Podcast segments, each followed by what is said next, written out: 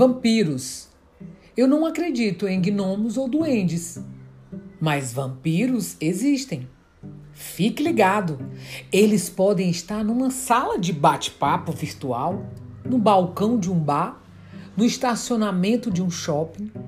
Vampiros e vampiras aproximam-se com uma conversa fiada, pedem seu telefone, ligam no outro dia, convidam para um cinema.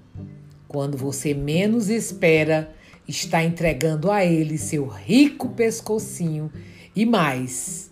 Este mais você vai acabar descobrindo o que é com o tempo.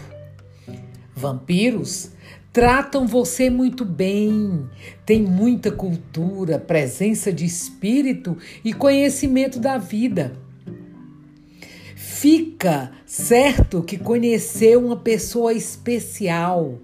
Custa se dar conta de que eles são vampiros, parecem gente. Até que começam a sugar você. Sugam todinho o seu amor. Sugam sua confiança sugam sua tolerância, sugam sua fé, sugam seu tempo, sugam suas ilusões. Vampiros deixam você murchinha, chupam até a última gota. Um belo dia, você descobre que nunca recebeu nada em troca.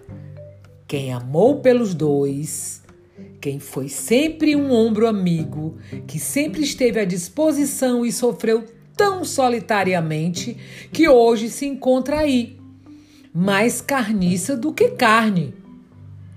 Essa é uma historinha de terror que se repete ano após anos, séculos e séculos. Relações vampirescas o morcegão surge com uma carinha de fome e cansaço, como se não tivesse dormindo a noite toda.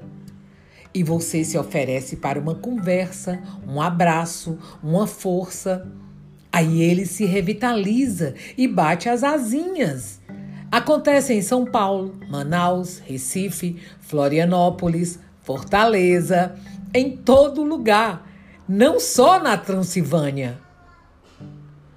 E ocorre também entre amigos, entre colegas de trabalho, entre os familiares, não só nas relações de amor.